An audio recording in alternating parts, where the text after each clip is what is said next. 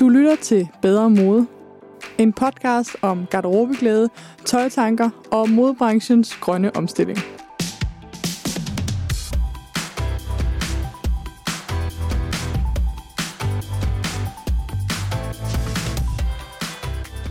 Velkommen til det første rigtige afsnit af Bedre Mode-podcasten. Jeg har glædet mig helt vildt meget til, at I skulle høre den her snak. I dag der interviewer jeg for første gang Else Skjold, og det her det er altså første gang, vi sætter os foran en mikrofon og snakker, så det rummer lidt forskelligt. Men først og fremmest så skal vi snakke om begrebet mode, fordi da Else og jeg vi skulle lave den her bog og podcasten, som du kan høre hænger sammen, jamen, så snakkede vi om, hvad den skulle hedde, og der var rigtig, rigtig mange ting op at vende. Men så fortalte jeg Else, at jeg i mange år havde haft en blog, der hed Bedre Mode. Og det fik os til at tænke på, at bedre var et godt ord. Derfor er vores bog kommet til at hedde Klædt og Bedre. Og hun synes altså, at podcasten bare skulle hedde det samme som min blog. Og jeg kan egentlig meget godt lide ordet Bedre Mode. Jeg har altid elsket det. Men det hører også med til fortællingen, at jeg er blevet udskilt helt vildt meget for det her ord. Fordi der er rigtig mange, som går rundt og siger, at der er ikke noget, der hedder bæredygtig mode. At mode står i modsætning til bæredygtighed. Og det prøver vi at gøre lidt op med i det her afsnit. Vi snakker om, hvorfor at modeordet stadigvæk kan noget, stadigvæk bliver brugt og stadigvæk har sin berettigelse. Jeg undersøger også, hvad ordet sådan rent ordbogsmæssigt betyder, så det kan du også glæde dig til at komme helt ned i begrebsafklaringen. Og så skal vi også snakke med dagens sponsor, som er Dilling. En fantastisk ærlig tøjvirksomhed, som bare laver helt vildt lækkert uldtøj. Og dem glæder jeg mig også meget til, at du skal hilse på. Velkommen til, Else Skjold. Tusind tak skal du have. Vi er her jo, fordi at, vi skal skrive en bog sammen. Mm. Eller det er faktisk løgn. Vi skal slet ikke skrive. Vi skal lave en bog til jer. Og igennem 30 podcast-episoder, der kan I komme med mig rundt i alle garderobens kroge. Og Else er med som guide og fantastisk garderobementor og holder os sammen på det hele. Men her i første episode, så har I glæden af at kunne høre os begge to. Så inden vi dykker ned i dagens spændende snak om, hvad er mode, så vil du ikke introducere dig selv for lytteren, Else? Det kan du tro. Jamen, jeg hedder Else Skjold, og jeg er lektor i design og bæredygtighed på KADK, skolen med det utroligt lange navn, men som jo er Kunstakademiets Designskole i København. Og jeg har været med til, da jeg startede mit PhD-studie i 2008, der var jeg med til at simpelthen udvikle det, der hedder garderobemetoden. Vi sad nogle forskere sammen ude på CBS i København og talte om, hvad var der ligesom af ukendte territorier, vi kunne forske i, som vi kunne blive enige om, at det var et spændende sted. Og så fandt vi ud af det her med helt almindelige menneskers garderober. Det var der faktisk ikke særlig mange, der havde interesseret sig for, fordi typisk så kiggede man på meget sådan noget spektakulære mennesker, altså trendledere af alle mulige slags i alle mulige bevægelser, og typisk meget unge mennesker her i Vesten. Eller også så kiggede man på sådan nogle meget anderledes folkeslag, altså sådan noget etnologer og den slags forskere, der ligesom tog ud i felten hos de vilde, som det jo var, da man startede den slags forskning. Så skulle man ud og studere de usiviliserede mennesker, modsat også meget civiliserede. Det var ligesom en tankegang, man jo havde. Og på den måde hele den forskning, der var, den var meget delt op i, at der var nogle spændende trendledere her i Vesten, og så var der ligesom de andre. Og der synes vi ligesom, der var nogle andre, der manglede, nemlig alle os helt almindelige mennesker, som der hverken er tynde modeller eller måske trendledere, men som jo immervæk stadigvæk, måske heldigvis, har tøj på hver eneste dag. Jeg synes, det er heldigvis. Altså, sådan... Ja, det er tit heldigvis. og det, som vi synes, der var så spændende ved garderoben, det er jo, at den her personlige samling, man har, og det kommer vi meget ind på i vores senere kapitler, at det er jo ligesom den personlige samling, den lyver jo ikke. Fordi når man står i garderoben, så ser man på, hvad der faktisk er derinde. Ja. Og det vil sige, at alle ens idéer om, hvad man gerne vil, de er jo på en eller anden måde afspejlet. Og det synes vi bare var sindssygt spændende. Og i 2017 udkom der en bog, hvor der så er nu over 50 forskere, der har lavet garderobeforskning. Hvor er det fantastisk. I hele verden. Og siden da har jeg jo så brugt det blik faktisk til at prøve at udvikle virksomheder i modebranchen indenfra. Så jeg arbejder sådan mellem de her garderobebrugerstudier og så bæredygtig virksomhedsudvikling, kan man sige. Så kan man sige, at du prøver at få dem, der skaber tøj, til at skabe tøj til rigtige mennesker? Det er rigtige menneskers forbrug. Fuldstændig, kan man sige, bullseye af, hvad jeg er. Du må gerne låne det til dit visitkort. Ja, det vil jeg rigtig gerne.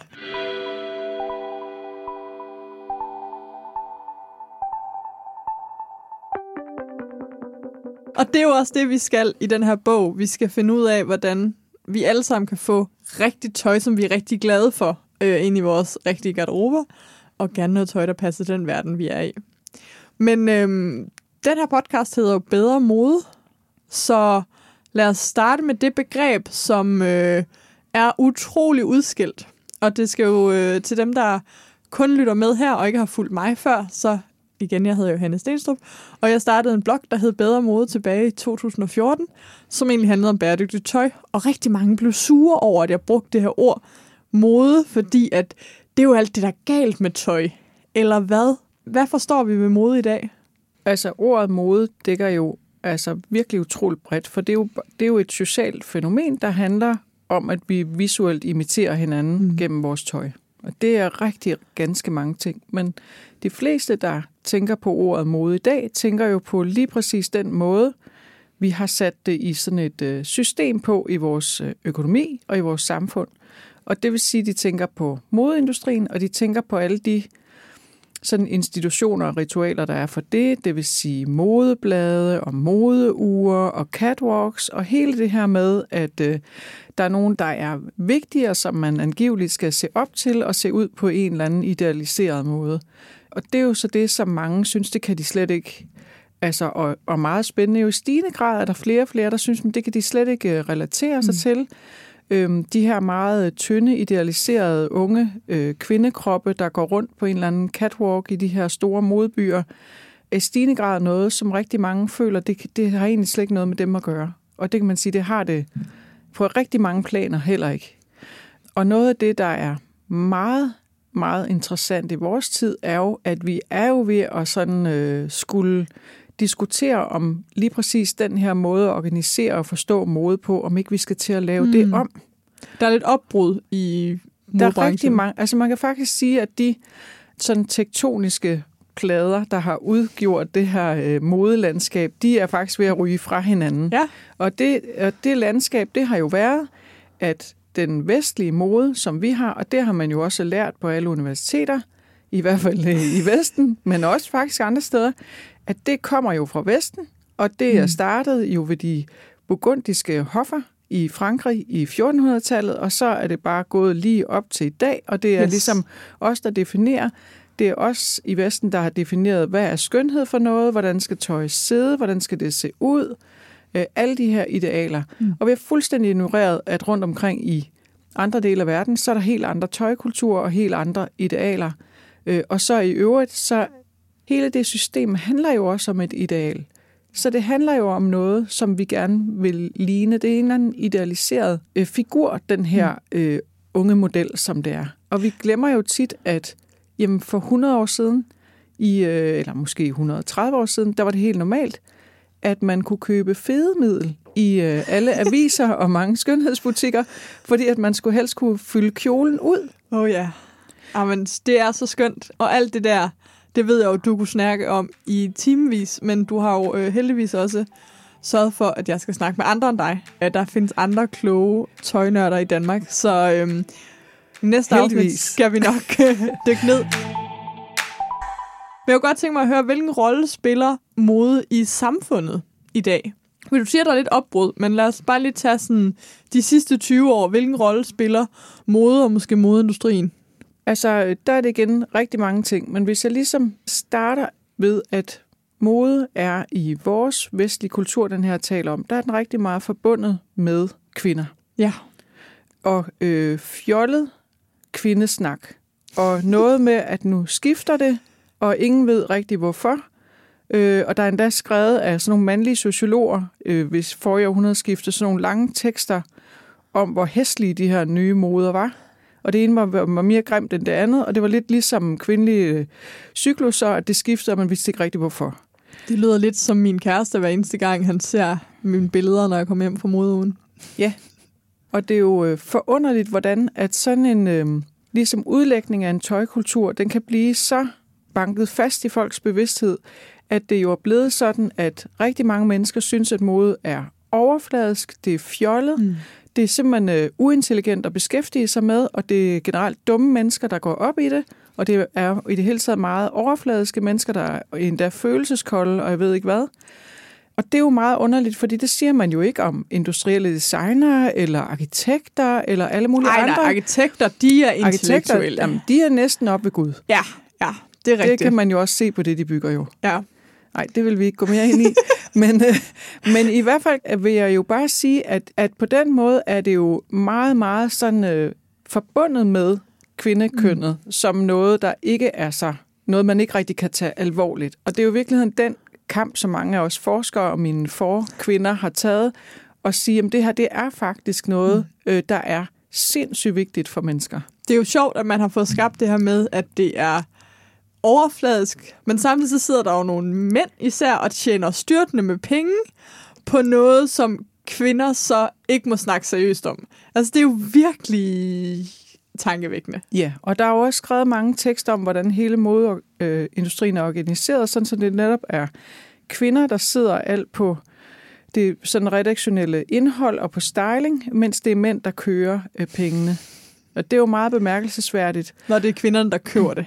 Ja. Altså det er kvinderne, der lægger pengene. Primært, ja. Og noget af det, der er sket i den her bæredygtighedsdiskussion, det er jo, at der lige pludselig så er der altså ved at ske en meget stor forandring i den måde, vi snakker om det her mode på. Hvordan ser du det? Det ser jeg for eksempel, eller det ser jeg helt konkret ved, at jeg er jo en af den her slags eksperter i Danmark inden for det her område, og jeg kan jo bare se, at for 7-8 år siden blev jeg jo kontaktet af modemagasiner, der skulle skrive features om, nu var det gult, nu var det blåt, nu var det mollet, nu var det det. Og nu er det jo altså sådan nogle benhårde, borende journalister fra erhvervssektionerne. Altså det er Børsen, det er Økonomisk Ugebrev, det er Mandag Morgen. Det er den slags medier, der begynder at kontakte sådan en som mig og mine kolleger, og tale om det på en helt anden måde. Fordi at det er jo en industri, der er. Det er jo en af de store forurenere, som den fungerer i dag. Og der er noget af min... Det, som jeg i hvert fald gerne vil give stemme til, det er, at det må jo aldrig blive sådan, at så skal vi bare sige, at det er endnu mere latterligt. Det er ligesom tværtimod.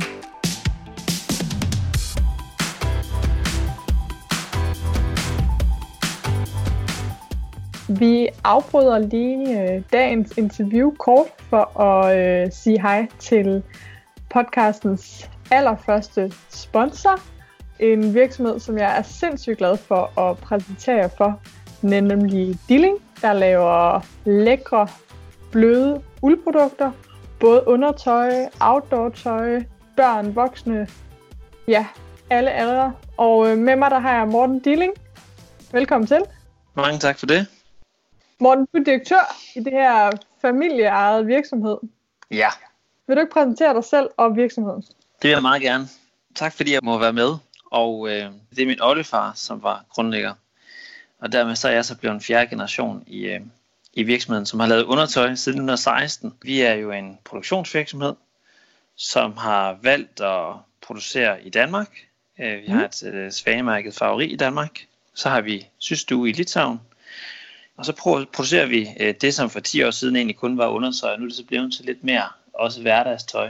Ja, altså det, jeg kan jo godt, måske prøve at gøre den kort, men den er længere, den er helt tilbage fra 1985, hvor vores, på det tidspunkt, farvemester Birte bliver overfølsom over for det, som man ikke bruger så meget i dag, altså formaldehyd. Det er noget, man brugte på det tidspunkt til at få en rigtig krymp og vægt i tøj. Det blev hun overfølsom over for. Og det var lidt noget skidt, når man var farvemester, fordi så skulle hun egentlig ikke rigtig arbejde med det længere, medmindre man fandt på noget andet at bruge i stedet for formaldehyd. Og det valgte man faktisk at gøre på farveriet, altså at finde, altså at farve det og efterbehandle det på en anden måde. Mm. Og det har egentlig så holdt ved lige siden. Altså siden 1985 har vi arbejdet med bæredygtighed. Vores uldprodukter skete der noget revolutionerende omkring sådan slutningen af 90'erne, hvor vi fandt ud af, at vi kunne arbejde med uld, som ikke havde fået den her superårsbehandling, som jo er et godt ord, men som bare dækker over, at man giver ulden noget klor, eller med klor giver man sådan ulden en rundt om sig.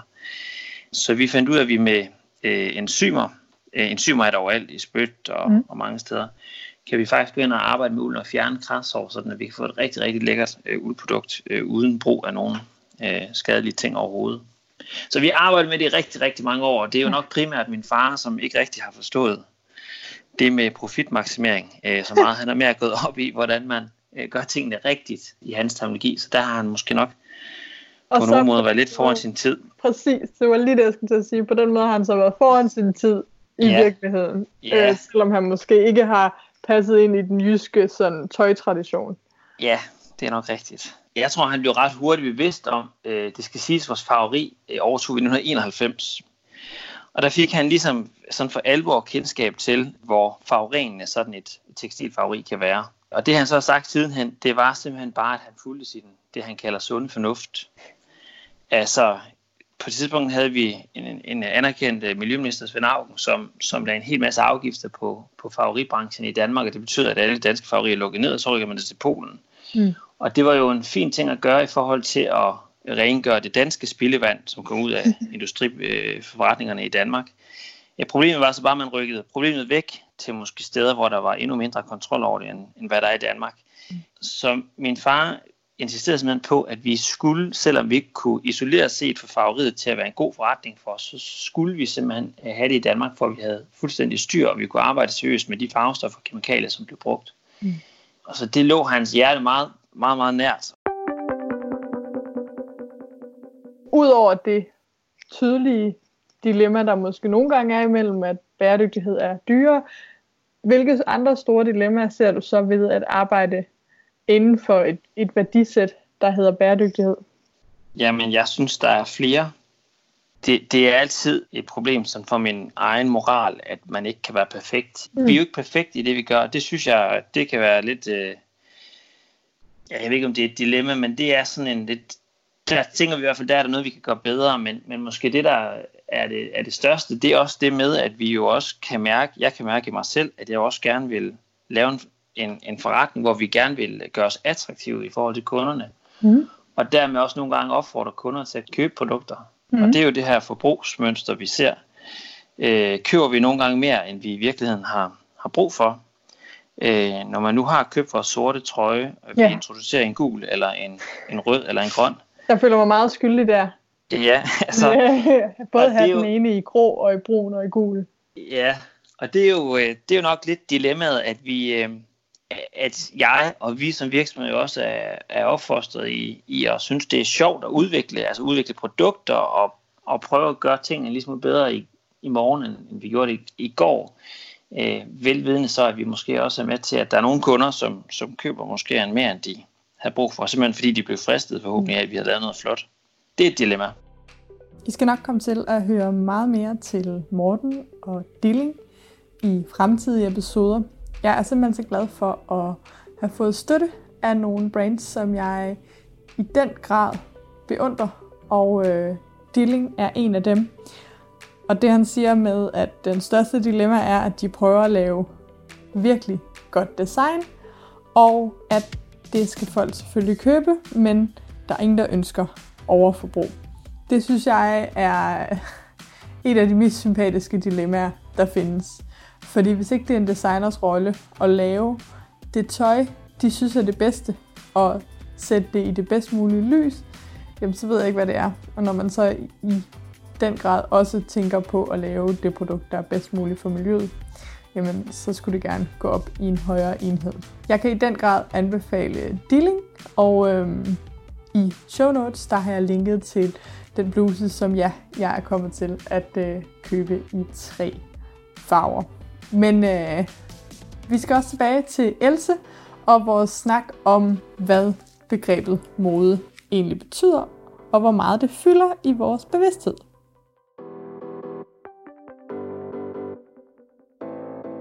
Synes du, at hele bæredygtighedsbegrebet og fokus på den bæredygtige mode eller garderobe har fået os til at snakke mere seriøst om tøj? Jamen, det har det helt sikkert, og man kan sige, der hvor jeg nok blev lidt ked af det på sådan det, jeg betragter som mit fags vegne, eller på tøjglæderens vegne, det er, når bæredygtighed, det er så ligesom lige med, at så må vi ikke være glade for at gå i tøj mere. Ja. Altså, at så skal det være noget med, at det skal være noget meget kedeligt design, fordi det er angiveligt tidsløst design, hvilket overhovedet, det er noget værre vrøvl, der er ikke noget tid. Det vil vi gerne slå op altså, med det ord i den her bog. Det vil godt bare for én gang skyld gå op med, der er ikke noget tidsløst design. Nej. Det findes ikke. Men der er noget design, der er designet så godt, som mennesker bliver ved med at synes, det er super fedt. Ja. Ja. Og det kan altså være ganske mange forskellige ting. Og jeg vil bare sige, når vi undersøger, hvad der egentlig holder ude i brugsfasen, som er der, hvor det er rigtig meget batter, så er det altså både den skrællede, tossede blomsterkjole, det er de vilde pink print, ja. Og det er også trenchcoaten. Men det der med at forestille sig, at man bare kan lave en formel, der hedder, at nu skal alt sammen være basic og tidsløst og sådan noget, og så skal man ligesom have det kedelige tøj på for at redde planeten, så er det bare, at inde i mit hoved, der bliver det altså helt sort. Jeg kunne godt tænke mig at høre, hvor meget siger forskning, eller hvor meget ved du sådan om, hvor meget fylder tøj i sådan kvinders bevidsthed? Altså, hvor meget fylder det faktisk for os? For det ene ting er, hvad det fylder i samfundet, og hvilken rolle det spiller. Hvor meget fylder det i vores kvindeliv? Altså, man kan jo i hvert fald sige, at hvis man kigger på sådan forskellen på, hvordan mænd bliver opdraget til at tænke om tøj, og kvinder bliver opdraget til at tænke på tøj. Jeg tror overhovedet ikke på, at vi er biologisk kodet til noget som helst. Altså, hvis man kigger i øvrigt på dyreverdenen, så er det altså nogen, inden for nogle arter er det jo handdyrene, der ser helt fantastisk ud, og kvinderne, eller hunddyrene, der er kedelige og omvendt. Så der er ikke noget, altså, det er simpelthen, nej, det tror jeg slet ikke på. Men i vores kultur, og det er lige præcis cirka de sidste 200 år, hvor man har lavet den her opsplitning, at mænd, det er så nogen, der skal være rationelle, og de skal slet ikke, altså de skal nærmest ikke gå op i, hvad der er fra halsen og ned efter. De går på arbejde, og så har de en arbejdsuniform, ja. Og det var habitten, eller arbejdsdragten. Og så skulle mænd i øvrigt helst være ens. Fordi det var sådan den her demokratiske dyd, en mand, en stemme. Ikke? Og det er seriøst ikke at gå op i sit tøj. Altså man kan både være den pæne mand, men man kan også blive taget mega seriøst som mand og se røvkedelig og slasket ud. Altså. Ja, nogle steder måske ikke slasket, men, men i hvert fald er det en dyd ikke at gå op i tøj. Hvilket jo er forunderligt, når man så begynder at tale med mænd om deres tøj, fordi de går jo voldsomt meget op i, hvad de har på, men bare ikke på sådan en modemåde. Men for kvinder, der er vi jo ligesom, vi er jo blevet opdraget til at være forskellige. Vi er blevet opdraget til, at du må aldrig komme i den samme kjole som været inden, og du skal altid ligesom have noget nyt, og du skal altid være spændende, og der har endda igen været sådan nogle teorier om, at for at holde mænds interesse, så skal vi skifte i forskellige zoner, vi ligesom gør interessant. Det kan være bysten, eller det kan være ryggen, eller det kan være benene, eller det kan være fødderne, for ligesom vi åbenbart ikke er interessante nok i os selv, så vi skal ligesom holde mændenes interesse ved at gå og vise forskellige ting særligt frem, ikke? Og det ligger så indarvet hos os i dag? Det ligger simpelthen så indarvet, så stadigvæk i dag, der kan man se, at selvom man synes, man er et fuldstændig moderne menneske, så hænger vi virkelig, virkelig, virkelig fast i alt det her. Altså til en grad, hvor det er sådan helt, det er så naturligt, så vi faktisk ikke tænker over det. Og det her med, at vi kvinder jo rigtig meget siger, at man skal jo også have noget nyt. Ja. Ikke? Man kan jo ikke gå i stå. Og det er ligesom om, at modsætningen til at skulle have noget nyt hele tiden, det er, at så er man gået i stå, så er man kedelig, så er man stagneret. Så alt, hvad der hedder stabilitet og erfaring, det er ligesom det er blevet gjort til en uting. Og alt, hvad der er nyt og frisk og altså. Men det er jo også noget, vi kommenterer meget hos hinanden, altså kolleger eller familie imellem. Ej, er den ikke, den er fin, er den ikke ny? Altså det er sådan næsten komplimentet er, at du har købt nyt tøj. Ja. Yeah.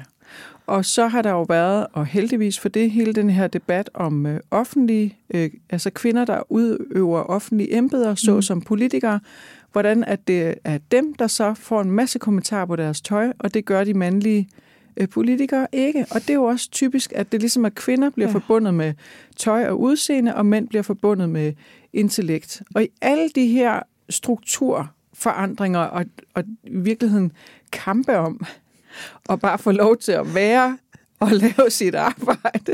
Eller nej, det vil vi jo ikke, men der er tøj bare sindssygt central. Men når det så er sagt, så har jeg lidt svært ved at aflure. Synes du, vi skal gå mere eller mindre op i tøj? Ellers skal vi bare fjerne fokus, eller? Altså, jeg synes jo, vi skal gå mere op i tøj, forstået på den måde, at vi skal tage det på os. Hvor vigtigt det er for os. Fordi det er helt vildt vigtigt for os at have det godt i det, vi har på. Ja. Og det er ikke nødvendigvis, at det er den nyeste mode. Det er, at det passer til os, og at vi føler, at der er overensstemmelse med den, vi føler, vi er, og hvordan vi gerne vil ses af vores omverden. Der er overensstemmelse med de forventninger, der er omkring os, men at vi også føler os i spejlet og siger, det der er mega okay. Altså, nej, hvor ser jeg egentlig dejlig ud i dag. Og der tror jeg, at vi er jo opflasket, særligt kvinderne, til, at vi mere skal gå efter et eller andet nyt look eller ny trend, men vi skal ikke tage så meget stilling til, om det egentlig er noget, vi kan lide. Og det skal vi ligesom... Vi skal genlære det der med at finde det, der er godt for os. Og når vi så er der, så er der også et spørgsmål, der fylder. Vi har jo ligesom glidet lidt over i, vi snakkede om mode, og nu snakker vi om tøj. Hvad er egentlig forskellen på mode og på tøj? Altså, når man kigger ned i forskningsdefinitioner, så er mode lige præcis, det er jo et socialt fænomen. Så mode, det handler om, at man kan sige ligesom sådan en visuel virus, hvor man bliver smittet. Det er sådan en svensk forsker, der hedder Otto von Busch, der har kaldt det sådan en, ligesom en virus, der spreder sig. Mm. Altså, jeg ser, at du har sådan en lilla meleret trøje på, så lidt ligesom sådan noget 70'er-stof.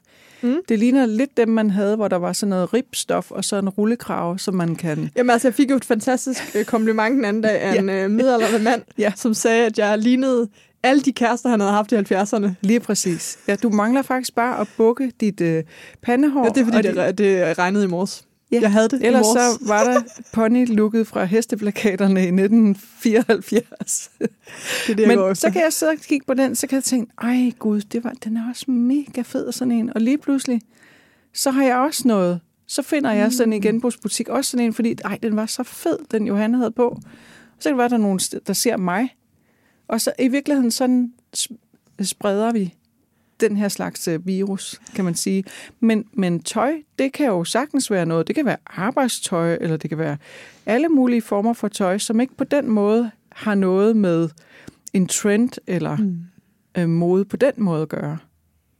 Helt sikkert. Men hvis det bare er den her visuelle virus, så kan man så forstå det som, at mode også eksisterer uden modeurene og uden modehusene og uden modemagasinerne. Mode eksisterer langt nede i de dybeste urskov i Paraguay, hvor der er nogen, der sidder med nogle et eller andet, altså muslingeskaller, og så sætter de dem på en eller anden måde, og så gør de andre det også. Ja.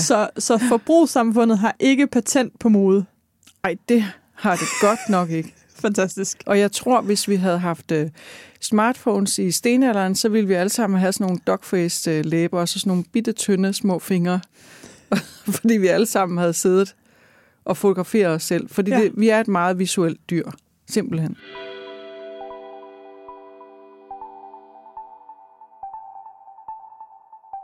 Okay, nu har jeg så sat mig her ved min computer og skal prøve at slå op. Hvad betyder mode? Fordi Else har nogle rigtig gode bud på, hvad det betyder. Hvad moden betyder for samfundet i dag. Men jeg kunne godt tænke mig at vide, hvad ordet sådan rigtigt betyder. Jeg slår det op på den danske ordbog. Og det, der kommer frem, er...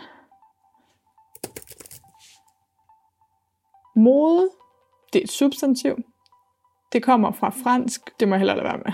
Række af karakteristiske, ofte ret hurtigt skiftende retningslinjer for, hvordan man for eksempel klæder sig, indretter sig, lever og tænker i et bestemt kultursamfund på et givet tidspunkt.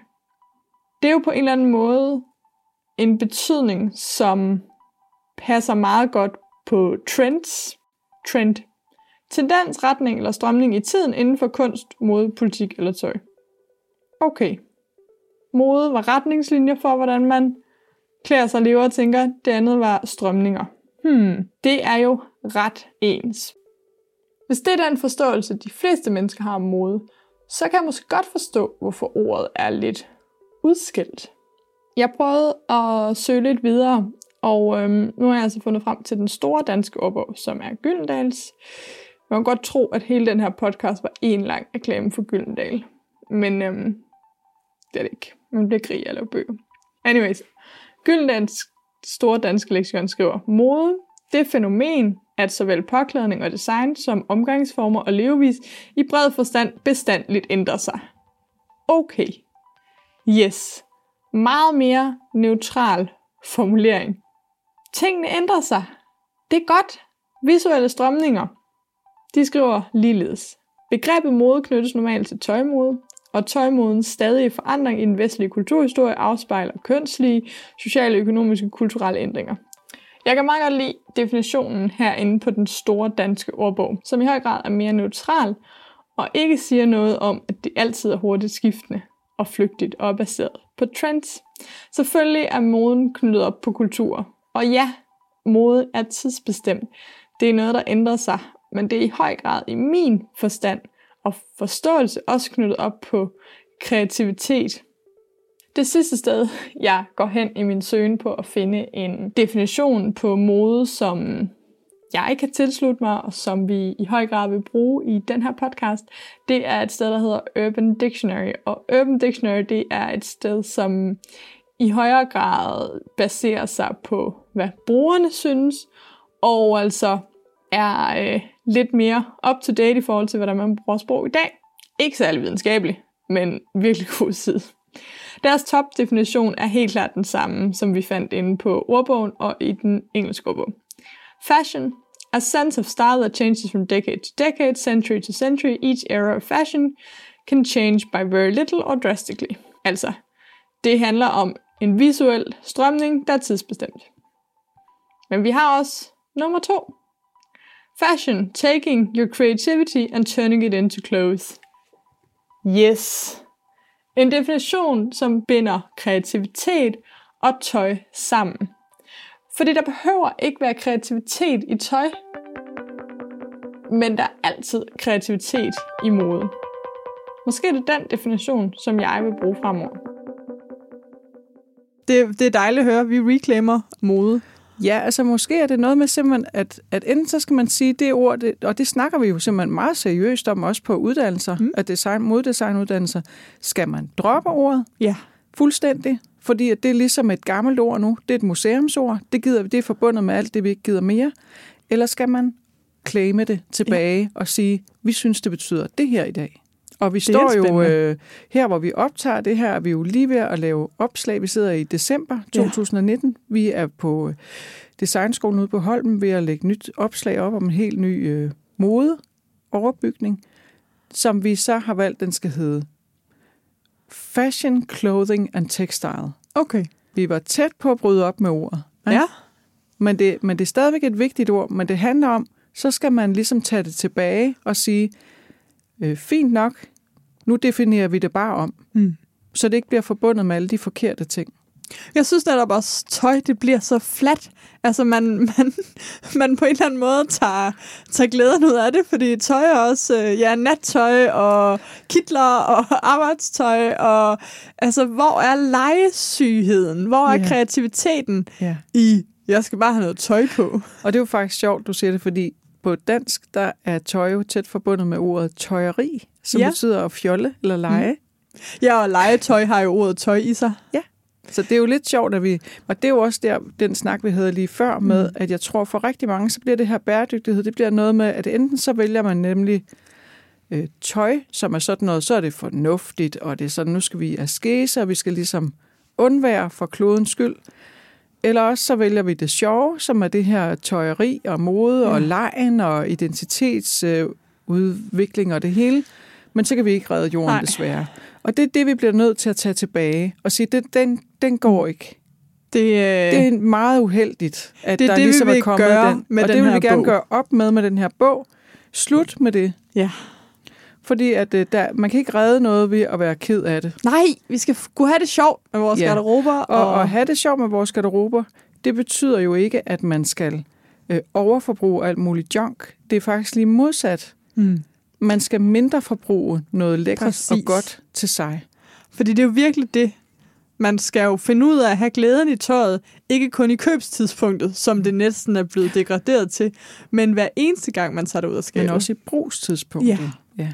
Og på den måde er der jo rigtig mange paralleller til hele madbevægelsen. Mm. Altså der er jo en grund til, det hedder slow fashion, og det kommer fra slow food. Og det er jo hele det her med, altså have noget mindre, men bedre. Altså genopleve smagen af havregrød. Altså du kunne lige så godt sige genopleve oplevelsen af fløjl. Eller, ja. Altså det er hele den vækkelse, sådan en sansevækkelse, som kunne være fantastisk at lukke op.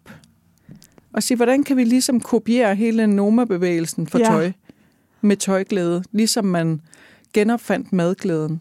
Det er en fantastisk mission, Else, som vi to er på over de næste 30 episoder af den her podcast, og gennem vores bog, som udkommer på Gyldendal til august 2020. Ja. Så det skal nok blive spændende, og jeg håber, I vil lytte med, og endelig smid os en kommentar, eller fortæl os, hvad I synes er spændende ved den her snak. Du har lyttet til Bedre Mode, en podcast af mig, Johanne Stenstrøm, produceret for Sustain Daily. Podcasten er klippet færdig af Anette Halstrøm, og vi er super glade for, at du lytter med. Inde på siden bedremode.nu kan du finde show notes, altså en lille beskrivelse af hver episode, samt de relevante links, der nu skulle være. Og jeg bliver også sindssygt glad, hvis du har lyst til at komme med feedback.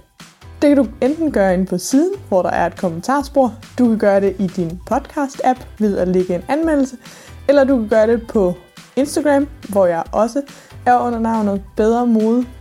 Jeg vil sindssygt gerne høre, hvad for nogle tanker den her podcast har sat i gang for dig. Og hvis du har forslag til gæster, ting vi skal tage op, eller bare spørgsmål i det hele taget. Tusind tak fordi du lytter med, og så ses vi, eller lyttes vi ved i næste uge.